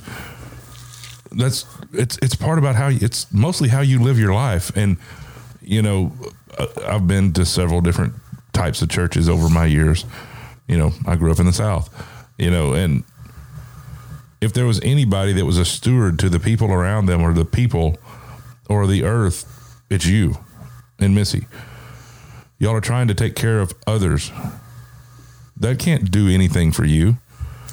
you know, but you're doing it because you want to. Yeah, we don't have to talk about that. There's a lot of other people doing doing a lot of stuff too. Like that There are. Mm-hmm. uh, that workout group that I joined. I, I tell you what about what they do. They do a lot of they do a lot of humanitarian shit as well, man. They do a lot of charity work Yeah. and stuff, which is probably one of the reasons I'm so attracted to that group. And that's the kind of stuff that I appreciate. Faith, they have a big faith element. Yeah. I would say 95% of the people that are in that group are are Christian. Mm-hmm. And they, they all, I mean, and I don't know them outside of here, but listen, when you're out there grinding with people in the morning, Mm-hmm. working hard, pushing through these workouts and shit that we do, you learn a lot about you learn a lot about the guy standing next to you. Mm-hmm. You see where his threshold is. You see what he does need to push himself and stuff like that. And you can really tell when people have integrity. Mm-hmm. It just feels like I feel like a lot of those qualities come out in people, and I feel like this group. The, I'm not. I'm not as uncommon as as you think. I think. Well, when you A lot look of at people doing a lot bigger things than I. there are people doing big things, but the majority are not. From what I'm seeing, the majority are will sit back and complain about what's not getting done, but won't get up and do it themselves. Yeah, well, that's just people being lazy and just being scared, probably. And you know, not knowing how to how to you know you can have an idea if you don't know how to act on it yeah. and per, you know implement it or whatever maybe you're not smart enough to Well, you weren't either. yeah but i work hard and i'm a little crazy A little.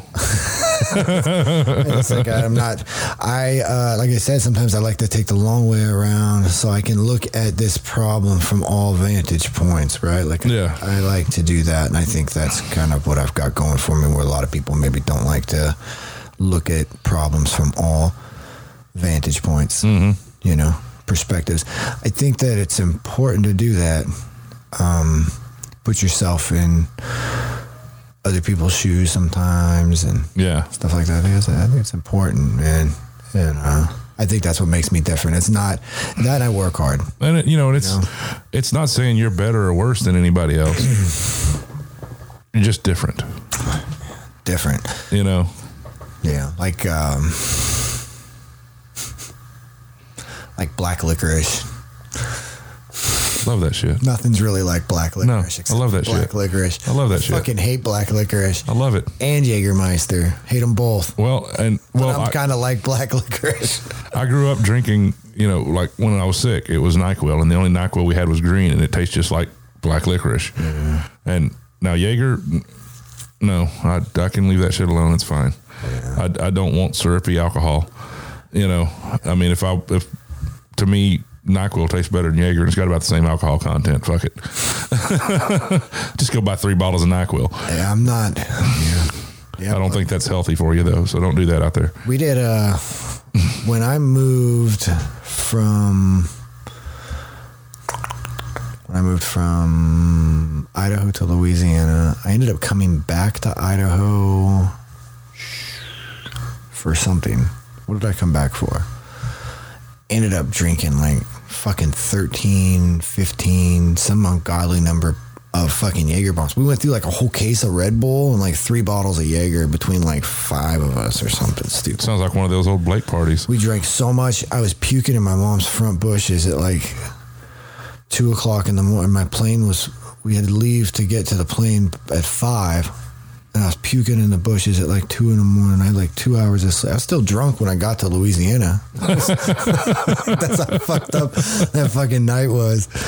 This is terrible. So You know- many Jaeger bombs. I've not had a drop of Jaeger since.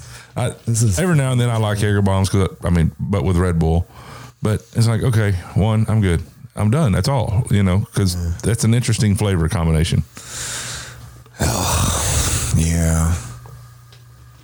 Here anymore, I've got six bottles of liquor at my house right now, and And you got one over here still. oh yeah, I was looking for that while ago. No, I put it back in here. I don't want my fucking kids to come in here and go, oh, what's that shit?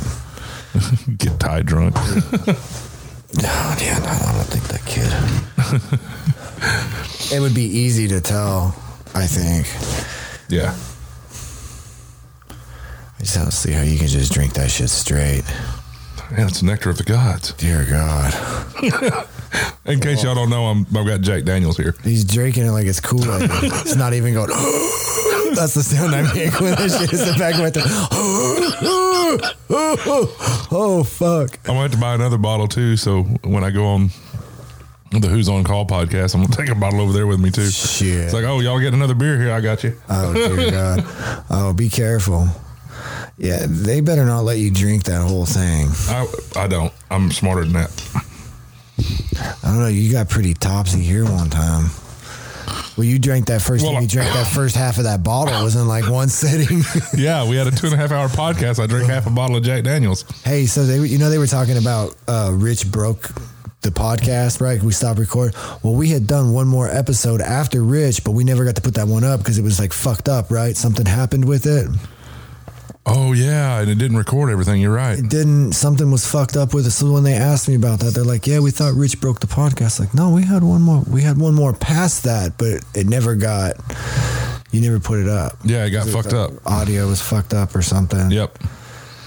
Yeah. And I couldn't get rid. It was a squealing thing going on, and a bunch of, you know, like uh, static, and I couldn't get rid of it. Now, when I went through the other day and listened to that uh, last one we did, I looked at it, the list, and I was like, ah, let me see. That one never got posted. Yeah, so they. Of course, they thought that it would have. yeah. Oh man, I love those guys. I love what they do. You know, and I like doing this. This is I like coming over and catching up with you. Yeah. I mean, I do miss talking to you. You know, you know, once every two weeks or three weeks, like we used to do on the phone. But you know, we both get busy. I try to leave you alone during weekdays because, like, motherfucker's got a company he's running. Don't tell him what the fuck's going on. I'm just gonna leave him alone.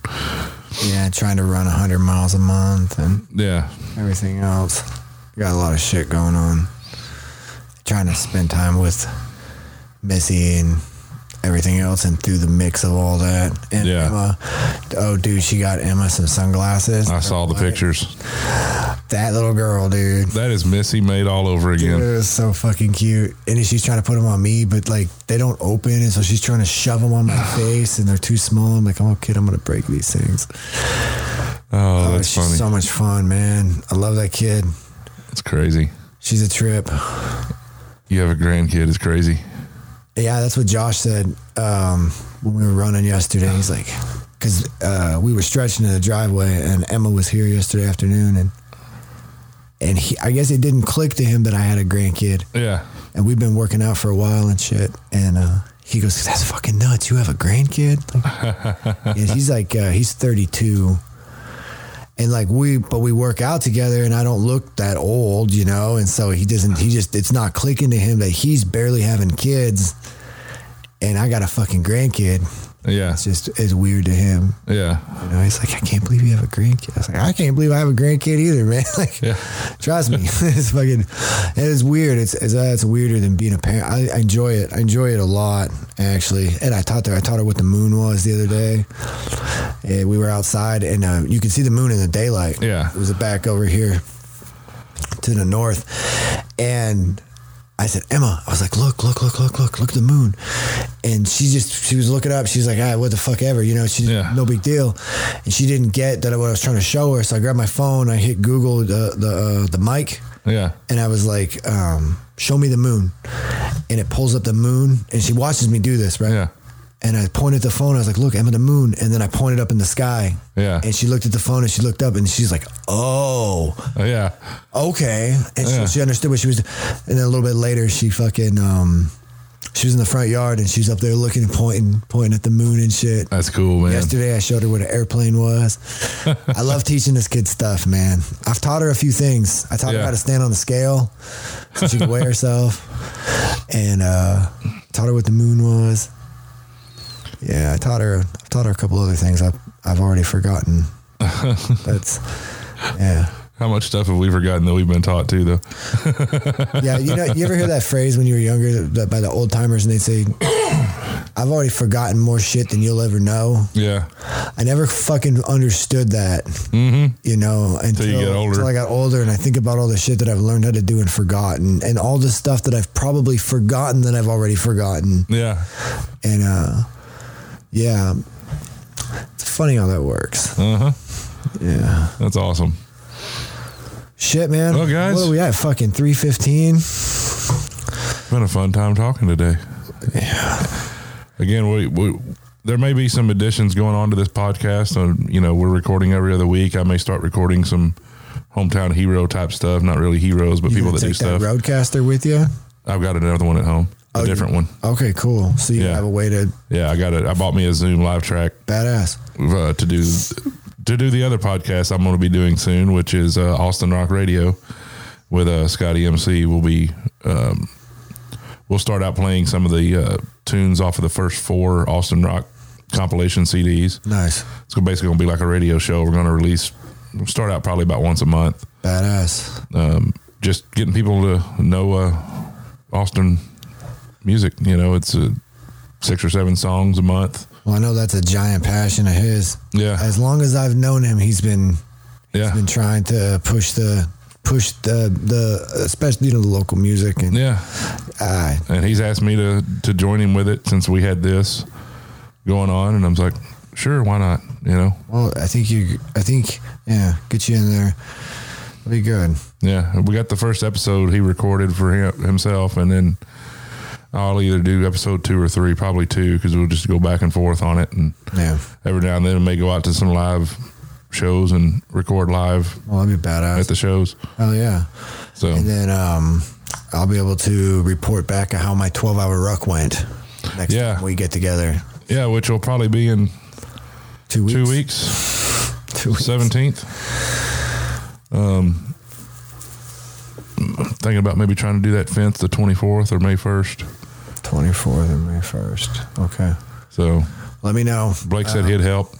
Rob said he'd help. I'm like, I got to think oh, about it. I'm like, get a fucking dongle reunion to build your fence I didn't even think about What that, but yeah, fuck? I was sitting here thinking it's like four people. You got two putting up, you know, pickets, one guy running runners, and somebody running the saw. yeah You know, we ought to be able to knock out the whole goddamn fence in a day. Yeah, you probably ought to be able to, especially since it's all metal poles. Yeah, Yeah. Yeah, just uh let me know. we'll do. We're going we got a lot going on Yeah, in May. Um the Spartans the 15th, the Murph Challenge is the 31st. And then we have a we're going to Florida sometime in that month somewhere as well. I beach cleanup or vacation or vacation. It was supposed to be we were supposed to go to uh, Todd's graduation for college. Yeah. But they fucking first of all the weather was too bad that when we we we would have flown into Boise and we wouldn't have been able to drive to fucking Pocatello. Mm-hmm. Oh, shit. Too much snow. Damn it. the roads were going to be bad, and I was like, I don't feel comfortable driving a big old fucking van, Yeah. you know, over there. So, um, yeah, so we're gonna we're gonna fly to Florida. Uh, so we canceled the trip, and then we, you know, uh, we Misty said, well, what do we want to do? And I said, well. Um, what are our options? And I came up with a couple of options. One was go to Florida, and I said, "Well, if we go to Florida, where's the best place to get seashells? Where's the best place to collect seashells? Google that." So there's some fucking island off the coast that we're gonna go stay at this island because it's apparently the best place to get seashells, and apparently May is like the best time. So we'll see. I don't know. We'll see if it works out. And we'll Yeah. come, we're either gonna come home with some badass seashells, or we're gonna come home with a fucking. Either way, we're coming home with a tan. So I have an interesting idea, unless Dan. there's a hurricane that week, I guess. The next week that we do this podcast in two weeks, do it from the house and do the fence that same day. Do it from your house. Yeah, and do the fence the same day. You're gonna keep me out there all day. All right. That'll work. We have to start early. Yeah. Cutting into my workout time, And it- Derek. Oh, you'll get plenty of workout over there.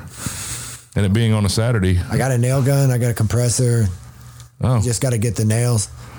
does that thing take some kind of screw type screw nails? That'd be even better. The twisted nails. Can you find those for your nail gun? Um, I can show you what I used on my Okay. At their um, what are they called? Ring shank. Ring shank. Yeah. Yeah. They're for fences. Yeah. I would think, you know, I've got to get all that stuff delivered. Uh, it's like, I can show you what size nails I used, all right. and they're, I don't think they were that expensive. Yeah. Well, I've got I a, can bring my nail gun, my compressor. I, I've got a couple of cordless drills so we can get the stuff out of the two by fours and back into it. I got a concrete mixer. I got impacts. I have like four impacts. I got everything. You Thing is, I've got one one post that I'm gonna have to. I've got T posts in the backyard too, so I've got one post for sure. I'm gonna have to level up and pull up. So oh shit! I think I can pull it and and uh, ratchet strap it to that T post to hold it level, and we pour more concrete on the other side of it and let it set. If you're just doing one, you probably don't need me to bring the whole mixer up. No, I'll just pour the concrete, dry concrete in there, and pour water over it. and Be done with it. Yeah, mix it up. You don't just yeah. You can't just throw water on top. Oh yeah, you can. Mix it That's how my dad did his fence. Yeah, That motherfucker ain't moved.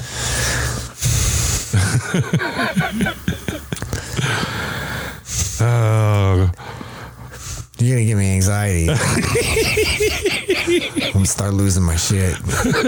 start doing this. I have a friend, and he has me come out to his house. We do some fucking electrical work, and he's like wanting to do this fucking hokey shit, and I. And at the beginning of it, I'm like, dude, this is never gonna work. yeah. and he and he's like, no, we're just gonna we're just gonna do this. We're gonna run it like this. I says, bro, listen, I'm a fucking professional, man. Like I don't understand the concept of doing it like this because I don't do it like this. I can Yeah. do it. I have to, when I install this shit, I have to put it in. There's certain rules. Yeah. You're not following fucking any of them right now, man. and like I know just you know, I know you want to get this done, but shit, dude, like I just don't I don't do it like this, you know. And so then by the end of it, he's like, Well, what's it gonna cost? So I start adding it all up for him and shit. I'm like, Well, you're gonna have to get this and you're gonna have to get that, you're gonna to get and then and then I realized in that moment I was gonna be the one to fucking be putting all that shit in that I just listed off that I was gonna have to get. And after that, I was like, and after even after I do all of that, he's gonna do something hokey anyway. Mm-hmm. So I might as well just fucking run it the way he wants it run and help him out and just just try to keep it as safe for him as possible because he's gonna fucking He's gonna fuck it up anyway. he's gonna fucking do whatever he wants anyway. he's out of he's out of fucking breaker space in his fucking panel like beyond. We, so has he started using the split breakers? We've rearranged it twice and added a sub panel Oh Jesus Christ! and he wants to add another sub panel and I'm like, dude, you don't have What is it? Is he got just a 100 amp service or what? uh it's a hundred amp service and he's got a sub panel fed off of that that feeds the inside of the house and then he's got another sub panel off of that that he used for one half of it feeds his AC or no, one third of it feeds his AC, one third of it feeds his hot tub. when he runs his hot tub, and then the other third of it feeds. So I can't remember what else the fuck else. Wow. So he's, his idea is I'm not gonna ever be running all this stuff at one time, so it's safe. And it's like, No. oh, I mean, technically you're right, but what if somebody goes and turns all this shit on at the same time? You're gonna fucking melt your fucking service, dude. this shit's gonna be tripping everywhere, and if it doesn't trip, you know, The lines are going to start falling off the pole outside, dude. problem, man. So it's like it's frustrating. Yeah. Frustrating. I hate doing fucking shit half-assed, man. So what people do, oh, I just pour the concrete in a hole, we'll just throw a little bit of water on it. It's like I start getting my eyes start to twitch. You motherfuckers! Don't even invite me over if we're doing that shit. I don't even, I don't even want to help. All right, Fuck guys. because my name's on it when we're done with it. At some point, they'll be like, "Oh yeah, uh, uh, so and so, so and so, uh, Robert Blake, fucking me and and Cameron." And there's this fucking the, fence looks like a wave or something, and my name's attached with that wave. I just no, rather just not even call me. Yeah. All right, guys. This has been a lot of fun. Thanks for tuning in. Uh, like I said, we'll be back in a couple of weeks. Um, in the meantime, we might get started on that other pod, the other half of this podcast uh, with Hometown Heroes. So until then, y'all take care of each other and yourselves. Later.